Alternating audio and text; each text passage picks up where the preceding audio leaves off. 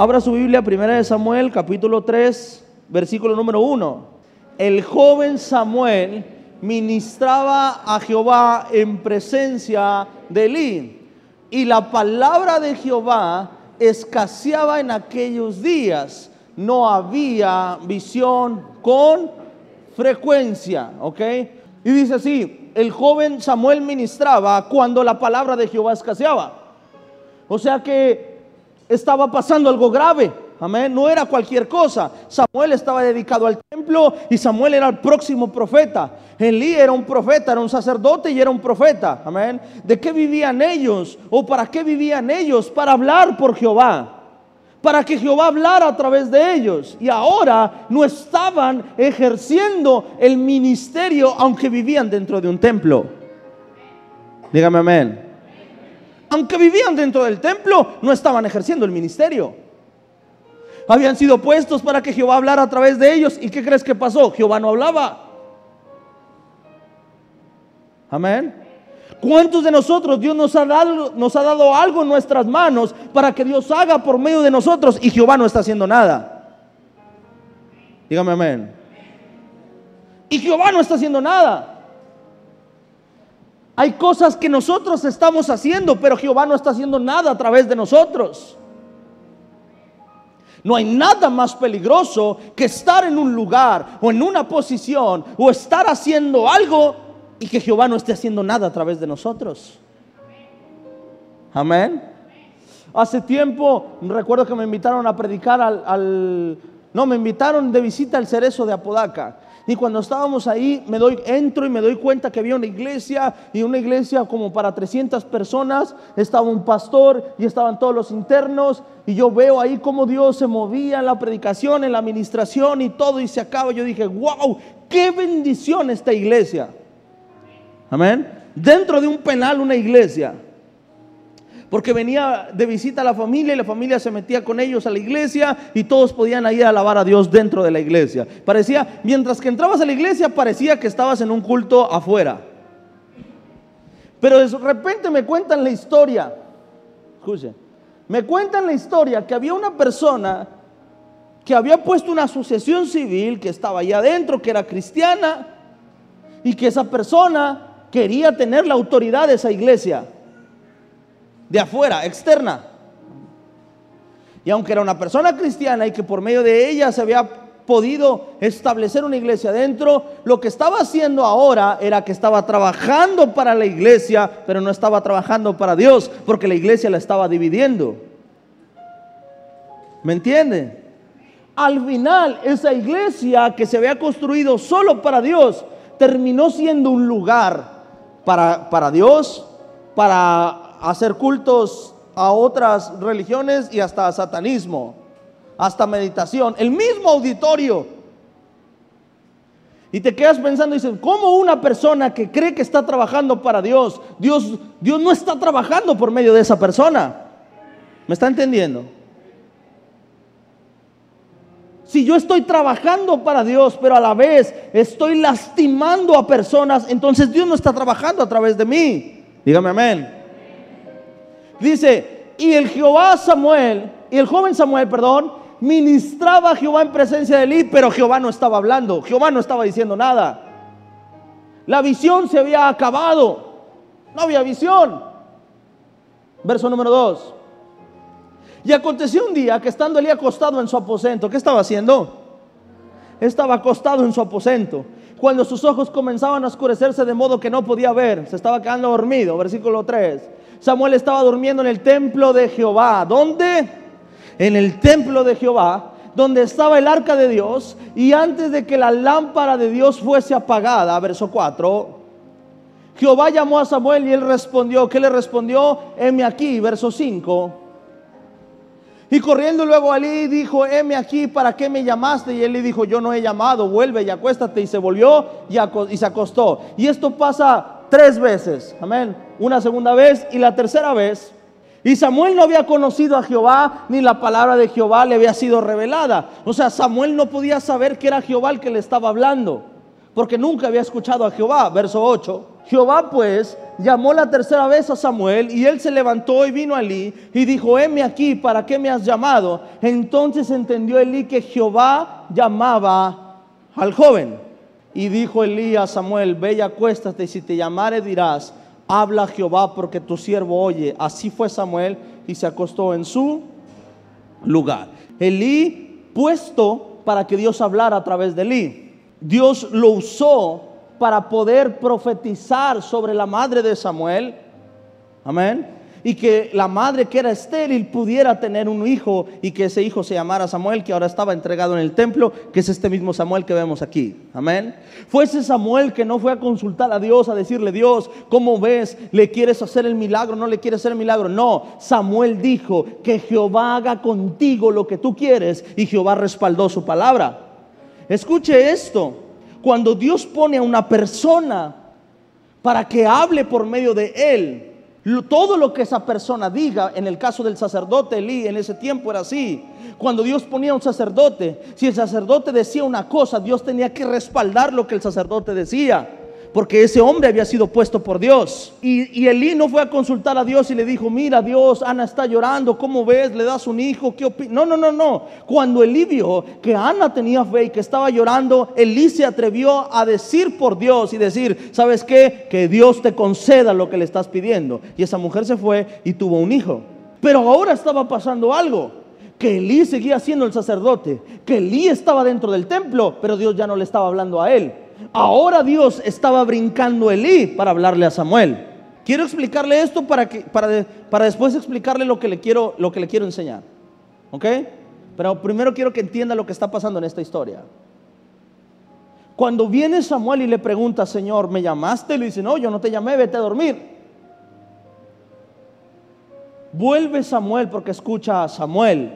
Se levanta otra vez, va hacia Elí, ¿me llamaste? No, yo no te he llamado. Hasta que le dice, ¿sabes qué? Es Dios el que te está hablando. Si te vuelve a llamar, contéstale. Aquí tu siervo, heme aquí tu siervo, aquí está tu siervo. Amén. Samuel vuelve, a escuchar. Samuel, Jehová vuelve a llamar a Samuel y Samuel responde, heme aquí, Señor. Y vino Jehová y se paró y llamó como las otras veces Samuel, Samuel. Entonces Samuel dijo, habla porque tu siervo qué? Oye, verso 11, y Jehová dijo a Samuel, he aquí haré yo una cosa en Israel, que a quien la oyere, y empieza Dios a hablarle a Samuel. Pero lo, más grave de todo es que si, que si Elí estaba como sacerdote para que Dios hablara por medio de Elí, ¿por qué ahora lo estaba brincando? Porque ahora ya no lo estaba tomando en cuenta si él era el sacerdote. Por eso Elí no pudo entender que Dios le estaba hablando a Samuel cuando vino y le dijo, ¿me hablaste tú? Dijo, no, yo no te hablé. En pocas palabras, Dios nunca le dijo a Elí, Elí, le voy a hablar a Samuel esta noche. Por eso Elí no sabía qué estaba pasando. Imagina, escucha, imagina que Dios tiene un plan para ti, pero que de repente Dios empieza a planear otras cosas con otras personas y a ti no te está tomando en cuenta. Diga conmigo, esto es grave. Esto era grave y Dios desecha a Elí. El sacerdote del templo, Dios lo desecha y levanta a Samuel y le dice, ¿sabes? Yo voy a hacer una cosa que todo el que lo escuche se va a quedar sorprendido de lo que voy a hacer. Aquel día yo cumpliré contra Elí todas las cosas que he dicho sobre su casa desde el principio hasta cuándo y le mostraré que yo juzgaré su casa para siempre por la iniquidad que él, que él qué, porque sus hijos han blasfemado a Dios y él no los ha estorbado. Diga conmigo, estorbado. Y Dios dice una cosa, he desechado a Elí por algo que él sabe. Esa es la tranquilidad que tú tienes hoy. Que Dios nunca te va a desechar por cosas que no sabes. Dios puede desecharnos por cosas que nosotros sabemos. Y esa es la tranquilidad que tenemos en Dios. Amén. Que Dios no va a ser injusto para olvidar vuestra obra. Pero también que Dios no puede ser burlado. ¿Cuántos dicen amén? Y Dios le dice a, a Samuel una cosa, le dice, Samuel, estoy brincando Elí, pero no te preocupes, lo estoy brincando por algo que él ya sabe. No es algo nuevo para él. No es que de repente ya no lo quise. No, no, no, no, no, no, no. Es por algo que él ya sabe. ¿Ok? Ahora vamos a saber, vamos a ver qué era eso que Elí ya sabía. Primera de Samuel, capítulo 2, versículo número 18. Y el joven Samuel, otra vez Samuel, ministraba en la presencia de Jehová vestido de un efod y de qué? Y de lino, verso 19. Y le hacía a su madre una túnica pequeña y se la traía cada año cuando subía con su marido para ofrecer sacrificio, el sacrificio que acostumbrado. Cada año le hacía una túnica nueva a Samuel. Verso 20. Y Elí bendijo al Cana y a su mujer diciendo, Jehová te dé hijos de esta mujer en lugar del que pidió a Jehová y se volvieron a su casa. Verso 21. Y visitó Jehová a Ana y ella concibió y dio a luz tres hijos y dos hijas. Y el joven Samuel crecía delante de Jehová. Diga conmigo, crecía delante de Jehová. Pero él era muy viejo y oía de todo lo que sus hijos hacían con todo Israel. Y cómo dormían con las mujeres que velaban la puerta del tabernáculo de reunión. Y les dijo, ¿por qué hacéis cosas semejantes? Porque yo oigo de todo este pueblo vuestros malos procederes. Verso 24. No, hijos míos, porque no es buena fama la que yo oigo, pues hacéis pecar al pueblo de Jehová. Verso que viene. Si pecar el hombre contra el hombre, los jueces le juzgarán. Mas si alguno pecare contra Jehová, ¿quién rogará por él? Pero ellos no oyeron la voz de su padre porque Jehová había resuelto hacerles morir. Pero no solo llama a Elí, llama a toda su descendencia a cuidar y a servir en el templo, en el tabernáculo. Pero pasa que Elí pierde a su generación porque empieza a ver que sus hijos empiezan a fornicar con las mujeres que cuidaban el templo cuando se supone que tenían que guardarse para Dios. Dios no puede maldecirme a mí por el pecado de mis hijos, pero sí puede maldecirme a mí por no estorbarles en el pecado a mis hijos. Y Elí comete un error. Elí los deja pecar aún estando en el templo. Más adelante viene que Dios se enoja y dice, ¿sabes qué pasa? Lo que pasa es que eh, has preferido que ellos coman mejor que, que, lo que tú tienes que darme a mí, le dice Jehová a Elí. Los amaste más a ellos que a mí. Dijo, se saciaron de mis ofrendas, se saciaron de lo que había en el templo, se saciaron de las doncellas, de las hijas que había en el tabernáculo, se saciaron de todo lo que se supone que era para mí. Lo decidiste que tus hijos lo tomaran antes que yo.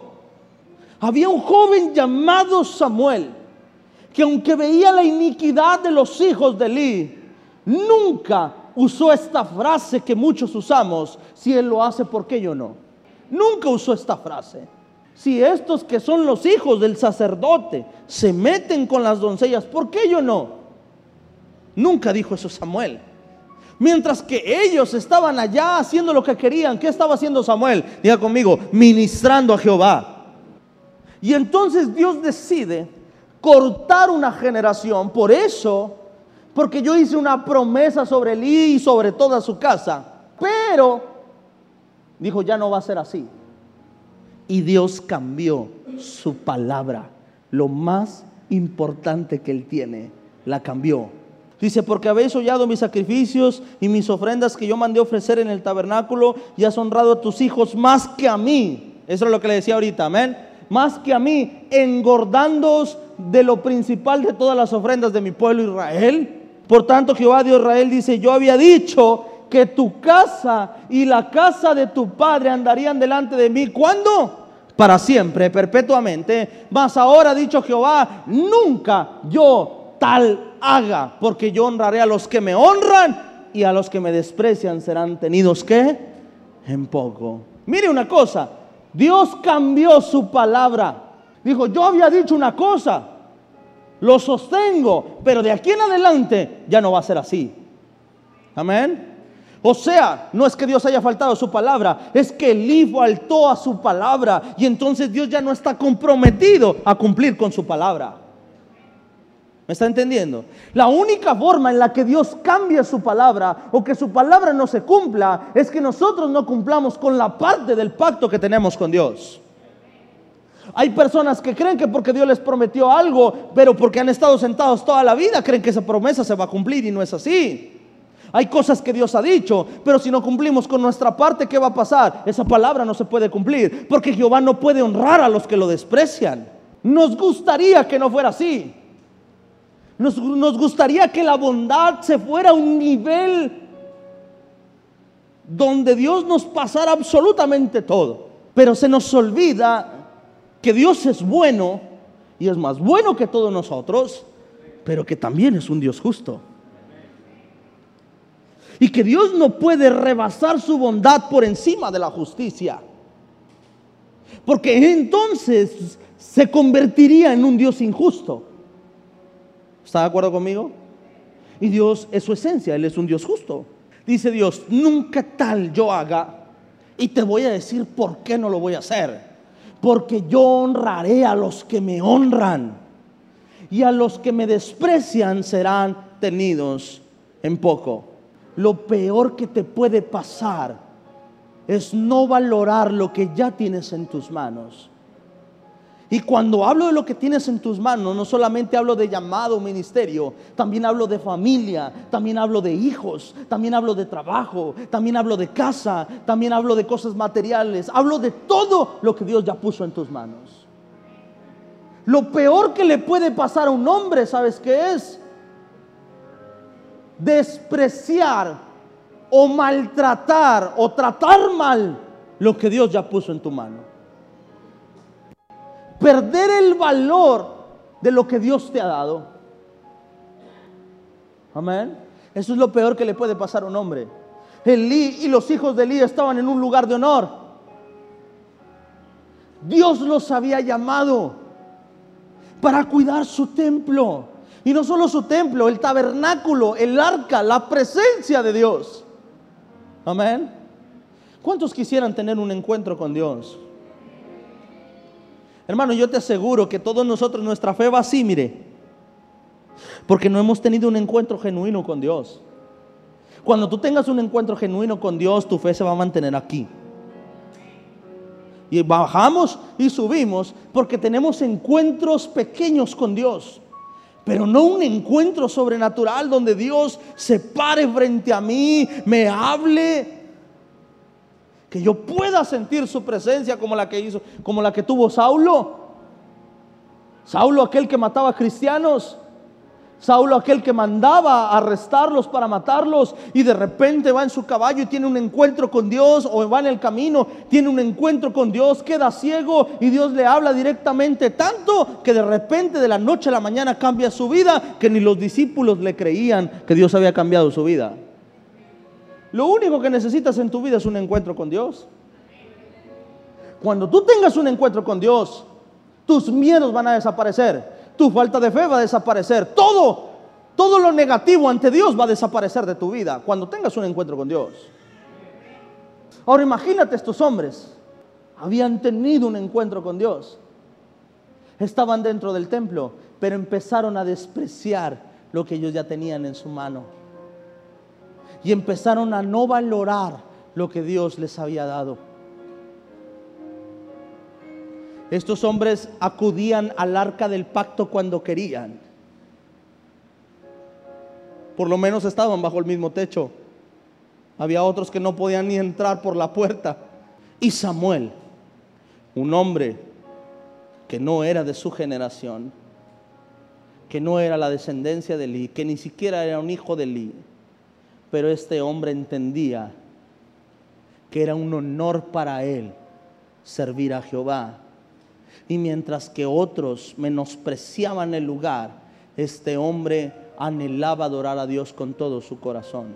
¿Cuántas cosas no has perdido tú porque no le has dado valor? En el matrimonio es lo mismo cuando yo tengo mi esposa y si quiero que mi esposa esté conmigo toda la vida, yo tengo que cuidar a mi esposa y tengo que cuidar la relación que tengo con mi esposa. Porque o no llegamos juntos a la vejez, o llegamos todos amargados a la vejez, durmiendo en camas separadas. Si no valoras a tus hijos, los vas a perder cuando sean grandes. Si no valoras tu ministerio, lo vas a perder. Si no valoras tu llamado, lo vas a perder. Si no valoras el don que Dios te dio, el talento que Dios te dio, va a haber un momento en el que lo vas a tener, pero no vas a encontrar dónde ejercerlo. Lo vas a tener porque no vas a perder el don, no vas a perder el talento, pero no vas a encontrar dónde ejercerlo. Porque Dios es el que te posiciona, Dios es el que te mueve, Dios es el que te lleva, Dios es el que te encamina. Lo peor que le puede pasar a una persona es tener el llamado de Dios y no ser usado por Dios. Mi corazón se duele cuando yo veo personas que eran excelentes adoradores y hoy no, no tienen dónde adorar y terminan haciendo música secular. Y yo digo, qué triste. Porque siguen teniendo el don, pero Dios ya no está usando su don. Amén. ¿Qué pasó con los hijos de Eli? Estaban dentro del templo, pero despreciaron el lugar que tenían. Pero había un hombre llamado Samuel, que ese Samuel no lo merecía, porque no era la descendencia, pero le daba valor a lo que Jehová, a la presencia de Jehová. ¿Y sabes qué pasó? Por eso le dijo, yo honraré a los que me honran. ¿Y quién era el único que lo honraba? Le estaba diciendo Jehová Elí, Elí, Yo prometí esta cosa, pero no lo voy a hacer. Porque yo honro a los que me honran y desprecio a los que me desprecian. Y llama a Samuel. ¿Quién era Samuel? Un hombre que constantemente ministraba. Que aun cuando la palabra de Dios no estaba vigente, seguía ministrando. En pocas palabras, que aunque no habían milagros, que aunque Dios no había hecho el milagro en su vida, que aunque la presencia de Dios a lo mejor no la sentía, se mantenía adorando a Dios.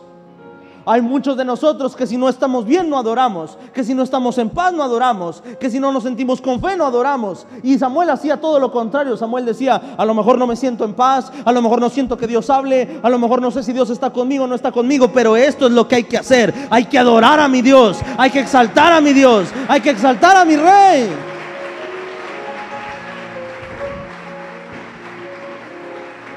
Amén. Esa es la diferencia.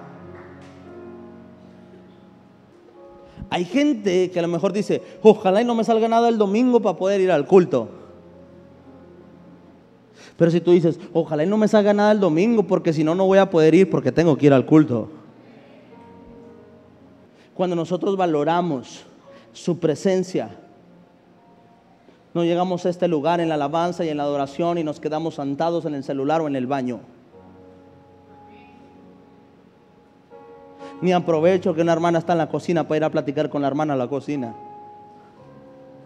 Cuando valoramos su presencia, deberíamos de hasta enojarnos por sacarnos del culto. Pero hay personas que les da gusto que lo saquen del culto. Hombre, este domingo tuvo con ganas porque me fui todo el día. No.